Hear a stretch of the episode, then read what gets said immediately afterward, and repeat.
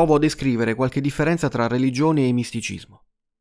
Per quanto riguarda la religione, il linguaggio con cui una religione si presenta all'osservatore esterno è abbastanza comprensibile. È fatto di riti, cerimonie, testi sacri, dogmi, e anche se non si condividono i valori, si può comunque capire quale sia lo spirito che accomuna le persone che ne fanno parte. Se ne può vedere la struttura più esterna, la gerarchia di una istituzione religiosa, come è organizzata e si capisce verso cosa si sta rivolgendo lo sguardo. Mentre quando si parla di misticismo le cose un po' cambiano. Perché l'osservatore esterno del misticismo potrebbe non capire molto. E questo accade perché nel misticismo contano le esperienze personali più che i dogmi, e talvolta si tratta di esperienze così particolari da non poter essere descritte. Quello che le correnti mistiche indicano è un mistero che si può solo conoscere con l'esperienza. Bisogna tuffarsi con spirito d'avventura, rischiando a volte qualcosa. Quindi a differenza delle religioni, l'osservatore esterno guarda e non vede una struttura, non si confronta con dei modelli fissi, non ci sono istituzioni. Si intravede appena l'inizio di un sentiero avvolto da una nube. Esiste un famoso testo di mistica occidentale, scritto probabilmente verso la fine del 1300, che viene spesso citato quando si parla di meditazione e che si intitola La nube della non conoscenza, pubblicato in Italia da Adelphi. Di questo libro non si sa molto. L'autore è un anonimo frate inglese e il libro è una specie di manuale, di raccolta di consigli e insegnamenti per la vita spirituale che l'autore scrive appositamente per un novizio. L'unico dato biografico che emerge è che questo novizio ha 24 anni. E che cosa ci racconta questo libretto? La prima cosa che incontriamo in questa lettura è un'indicazione precisa a cui l'autore tiene particolarmente. L'invito a chiunque si trovi a possedere o a leggere il libro a non parlarne con nessuno e a non divulgarne i contenuti, a meno che non si tratti di qualcuno che ha veramente a cuore la vita contemplativa e che sia già su un percorso di meditazione. Mi ha molto stupito vedere come, all'interno di questo famoso libro di mistica occidentale, ci siano diverse assonanze con indicazioni per la meditazione che uno attribuirebbe di più alle tradizioni dell'Oriente. Per esempio l'osservazione dei pensieri, il mettere spazio tra il sé e la mente, sganciarsi dal pensiero caotico, dalla confusione che abbiamo dentro, per sviluppare una sorta di attenzione verso l'interno e quindi verso delle energie più sottili. Questo anonimo padre spirituale ci spiega che per meditare è necessario lasciarsi alle spalle una nube, quella che lui chiama la nube dell'oblio, la nube della dimenticanza, in cui dobbiamo lasciare tutto, ogni pensiero, ogni pretesa, ogni desiderio di reputazione, persino il nostro stesso nome. In effetti è curiosa questa immagine della nube, perché in fondo noi nelle nostre teste viviamo un po' come dentro delle nuvole che ci avvolgono il capo, con i nostri pensieri, il nostro mondo, e ci identifichiamo con quello che ci passa per la testa. Oggi sentiamo spesso dire che ogni individuo vive dentro una bolla, alimentata dai nuovi metodi di informazione e dai cambiamenti sociali ai quali stiamo assistendo. Ecco, questa nube densa di pensieri, di opinioni, di pretese e di convinzioni ce la dobbiamo lasciare alle spalle, per entrare dentro una dimensione diversa, una dimensione nuova, Bisogna in un certo senso fare un passo indietro rispetto alla mente e osservare l'esistenza da una posizione di neutralità. Nel libro l'indicazione per arrivare a tutto questo è quella di osservare il respiro e il battito del cuore e di associare questa osservazione, questo stato di attenzione, ad una parola breve da ripetere con intensità. Ed è curioso osservare come la descrizione di questa pratica ricordi le forme più moderne di meditazione trascendentale, ma cos'altro ci dice questo libretto? Ci dice che dopo che avremo lasciato alle nostre spalle la nube dell'oblio, e quindi la nube dei pensieri, ci ritroveremo davanti un'altra nube, stavolta più misteriosa, ovvero la nube della non conoscenza che dà il titolo al libro. Questa nube coinciderebbe con quel territorio segreto dentro cui si fa l'esperienza mistica.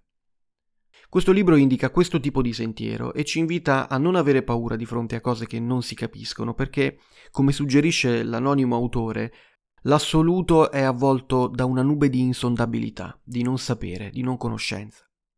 E a questo punto vorrei parlare anche di un altro libro che si intitola Addio per la parete nord ed è il libro di un giornalista francese che si chiama Hervé Clerc, edito in Italia da Adelphi. La traduzione è di Francesco Bergamasco. Di Hervé Clerc avevo letto un suo primo libro intitolato Le cose come sono, che era sostanzialmente un saggio introduttivo al buddismo comune. Libro che mi fu consigliato dal mio amico Jacopo, che non me lo ha mai confessato veramente, però secondo me doveva avermi visto abbastanza male, perso tra le mie riflessioni, e ha provvidenzialmente pensato di prestarmi dei libri di qualità. E, e mi era molto piaciuto il libro sul buddismo, quindi eh, in seguito ho preso anche Addio per la parete nord, che è il suo eh, secondo saggio. E in questo secondo lavoro Hervé Clerc ci racconta dell'Islam e dell'Induismo, due religioni che sembrano appartenere a due famiglie diverse. Da una parte una delle grandi religioni monoteiste e dall'altra l'Induismo, o meglio, quel complesso e antichissimo magma fatto di dei, riti, credenze e saperi che vengono espressi attraverso voluminosi e antichi testi sacri come le Upanishad, i Purana, i Veda, eccetera, che noi occidentali abbiamo dal Settecento in poi iniziato a chiamare induismo, ma che gli indiani spesso definiscono con le parole Sanatana Dharma, che si potrebbero tradurre come trama universale o legge eterna. Questo libro di Hervé Clerc personalmente lo trovo strepitoso, l'ho letto diverse volte, ne ho sottolineato molte frasi e ho scritto a matita delle piccole note a margine. Insomma è stato un compagno di viaggio di lunghe passeggiate e ogni volta che lo riprendo in mano mi emoziona. Sicuramente perché sono appassionato di questi argomenti, ma anche per la grazia con cui è stato scritto. È un libro profondo e allo stesso tempo amichevole. La voce che emerge ci accompagna con dolcezza e ci rende facili certe questioni complesse della religione e del misticismo. E non mancano anche aneddoti, storie di viaggio ed esperienze personali. Provo a mettere a fuoco alcuni aspetti del libro. Partiamo dal titolo. Perché addio per la parete nord? È un po' quello che dicevo all'inizio. Della montagna che conduce all'assoluto esiste una parete rivolta verso il sud, che è soleggiata, con sentieri eh, già tracciati, percorsi meno impervi e ripidi, e che poi è la faccia della montagna che percorrono, diciamo così, le religioni per arrivare a Dio, e poi esiste una parete nord, che è una parete che scalano in pochi e che è molto meno sicura, meno frequentata e quindi senza percorsi tracciati. Spesso bisogna scalare su superfici più ripide. Questa è la parete che dà su quell'abisso della visione non dualista della divinità, il Dio su cui ragionano i filosofi e che cercano i mistici. Questo libro va a investigare le correnti mistiche delle due grandi religioni citate prima, ovvero il sufismo per quanto riguarda l'Islam e il misticismo indiano in tutte le sue variegate declinazioni. L'autore è bravissimo nel proporci qualche piccola storia o qualche mito che ci possano aiutare nella lettura, quella per esempio dell'elefante che ritorna per tutto il libro, l'elefante come metafora del Brahman, cioè di Dio. Questa storia viene dalla tradizione indiana ed è più o meno così un gruppetto di ciechi prova a capire come si è fatto un elefante, animale di cui loro non sanno nulla. Quello che tocca la proboscide dice è simile a una fune, e quello che tocca la zampa dice no, ti stai sbagliando, è una specie di tronco, e così via. Un po' come noi esseri umani, cerchiamo di cogliere la realtà, ma riusciamo a interpretarne solo una piccola parte, incapaci di cogliere Dio nella sua integralità. L'autore ci racconta poi la sua esperienza di contatto con l'Islam e il sufismo riportando talvolta alcuni ricordi dei suoi viaggi ed incontri. L'Islam che ha conosciuto è un Islam di cui purtroppo in Occidente si parla poco. È un Islam molto tollerante, vissuto con laicità, ma allo stesso tempo anche con sincera passione. Talvolta l'essenza di quella religione è simile ad un nucleo di bellezza che viene protetto dallo sguardo di chi sta fuori. Per coglierne l'essenza bisognerebbe entrare o rivolgere lo sguardo all'interno.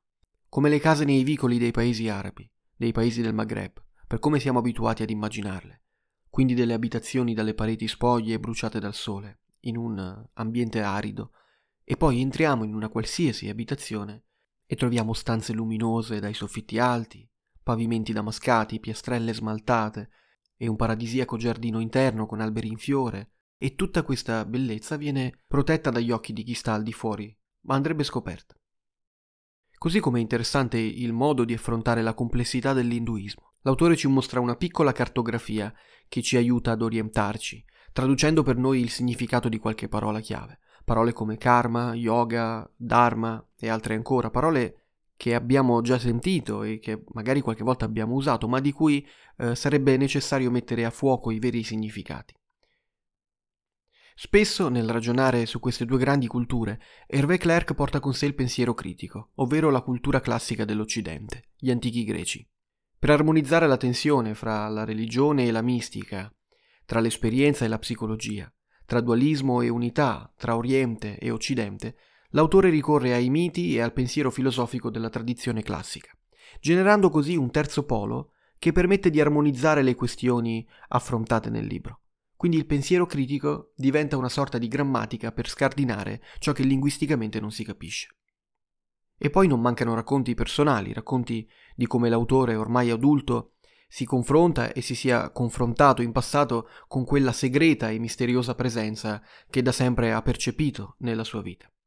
E poi c'è il capitolo che in assoluto mi ha colpito di più, ovvero del racconto di una giovane donna di nome Filippa, che è la nipote di Hervé Clerc. Lui la descrive come una giovane donna intelligente, con una grande sensibilità e un, uno sguardo profondo sul mondo, che purtroppo nel corso della sua esistenza è stata travolta da episodi di follia. Lui si è fatto raccontare quelle esperienze dolorose e il percorso di guarigione, e ne emerge una storia che, appunto, travolge, per la potenza con cui quella malattia si è manifestata, ma al tempo stesso ci racconta in modo limpido e commovente anche di esperienze spirituali di sua nipote, di quei momenti di pura gioia e gratitudine, di quelle fasi della vita che hanno preceduto la malattia, e quindi l'incontro con quello che la donna chiamava lo spirito del mondo, che l'aveva portata a cogliere le cose sottili dell'esistenza, che sono anche le più preziose, la verità di un fiore, l'incantesimo di una risata. Ecco, queste sono solo alcune delle cose che si possono trovare in questo libro che si intitola Addio per la parete nord, che io personalmente ritengo bellissimo. Chiudo con le parole di quello che per me è un grande mistico indiano, che tutti conosciamo e di cui poi vi dirò il nome. Le parole sono queste. Mi sono sempre sentito attratto dai mistici e dalla natura del misticismo. E mi ricordo che lo scorso inverno, ad un certo punto, chissà perché, mi sono detto, ma per me il misticismo comunque è tutto quello che vedi quando chiudi gli occhi. Queste erano le parole dette durante un'intervista da un grande mistico indiano di nome Giovanni Pellino in arte Neffa.